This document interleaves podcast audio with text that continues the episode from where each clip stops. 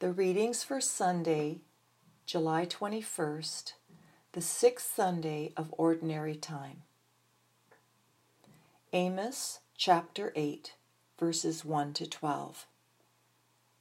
This is what the sovereign Lord showed me a basket of ripe fruit. What do you see, Amos? he asked. A basket of ripe, ripe fruit, I answered. Then the Lord said to me, The time is ripe for my people Israel. I will spare them no longer. In that day, declares the sovereign Lord, the songs in the temple will turn to wailing. Many, many bodies flung everywhere, silence. Hear this, you who trample the needy and do away with the poor of the land, saying, When will the new moon be over that we may sell grain, and the Sabbath be ended that we may market wheat, skimping on the measure, boosting the price, and cheating with dishonest scales?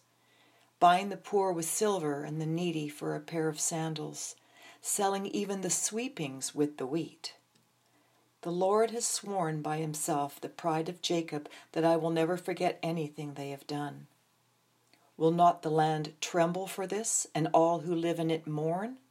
The whole land will rise like the Nile, it will be stirred up, and then sink like the river of Egypt. In that day, declares the sovereign Lord, I will make the sun go down at noon and darken the earth in broad daylight. I will turn your religious festivals into mourning and all your singing into weeping. I will make all of you wear sackcloth and shave your heads. I will make that time like mourning for an only son, and the end of it like a bitter day. The days are coming, declares the sovereign Lord, when I will send a famine through the land not a famine of food or a thirst for water, but a famine of hearing the words of the Lord. People will stagger from sea to sea and wander from north to east, searching for the word of the Lord, but they will not find it.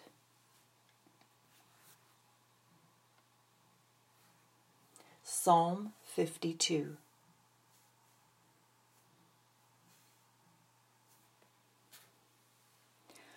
Why do you boast evil, you mighty hero?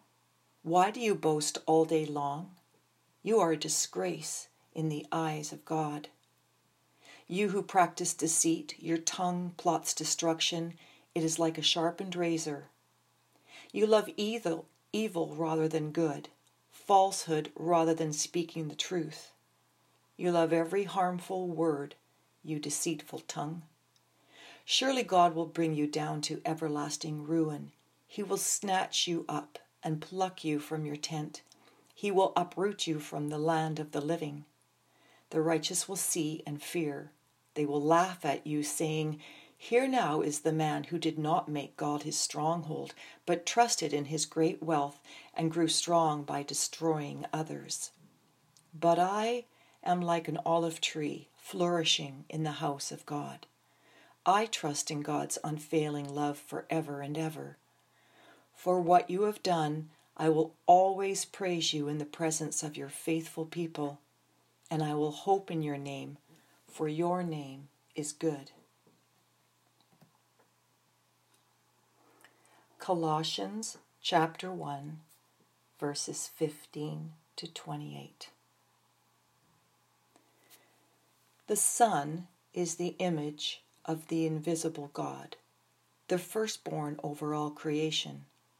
For in him all things were created, things in heaven and on earth, visible and invisible, whether thrones or powers or rulers or authorities, all things have been created through him and for him.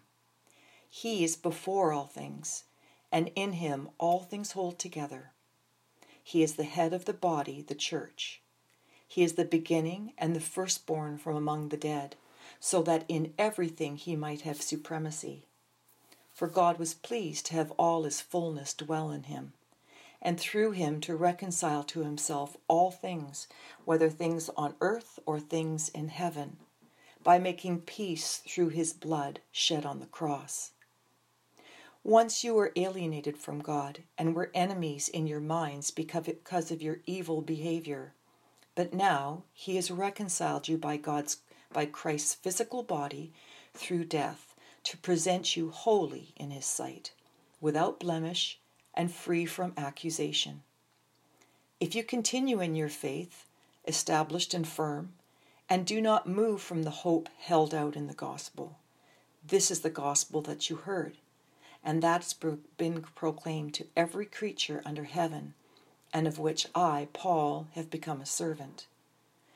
Now I rejoice in what I am suffering for you, and I fill up my flesh what is still lacking in regard to Christ's afflictions for the sake of his body, which is the church.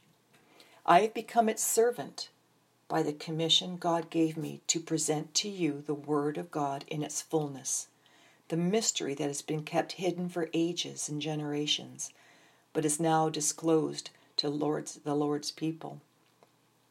To them, God has chosen to make known among the Gentiles the glorious riches of this mystery, which is Christ in you, the hope of glory. He is the one we proclaim, admonishing and teaching everyone with all wisdom, so that we may present everyone fully mature in Christ. Luke chapter 10, verses 38 to 42.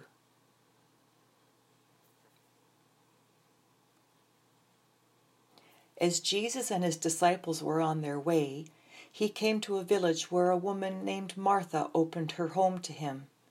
She had a sister called Mary, who sat at the Lord's feet listening to what he said. But Martha was distracted by all the preparations that had to be made. She came to him and asked, Lord, don't you care that my sister has left me to do the work by myself? Tell her to help me. Martha, Martha, the Lord answered, you are worried and upset about many things, but few things are needed, or indeed only one. Mary has chosen what is better, and it will not be taken away from her.